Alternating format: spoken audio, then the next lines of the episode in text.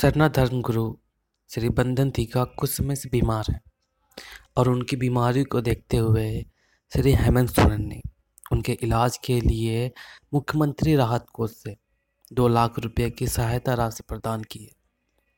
हेमंत सोरेन बंधन टीका के महत्व के बारे में जानते हैं।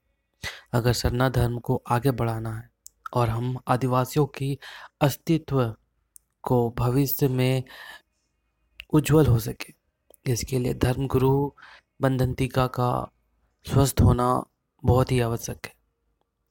मुख्यमंत्री ने श्री हेमंत सोरेन ने सना धर्मगुरु श्री बंधन टीका के बेहतर इलाज के लिए उनकी पत्नी श्रीमती फिरोज टिक्का को मुख्यमंत्री राहत कोष से दो लाख रुपया का चेक प्रदान किया और टिक्का का इलाज वेलोर में हो रहा है।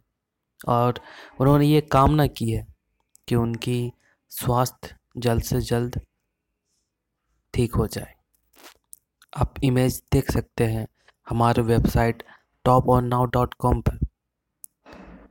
आप लेटेस्ट न्यूज़ के लिए हमारा साइट विज़िट करते रहिए।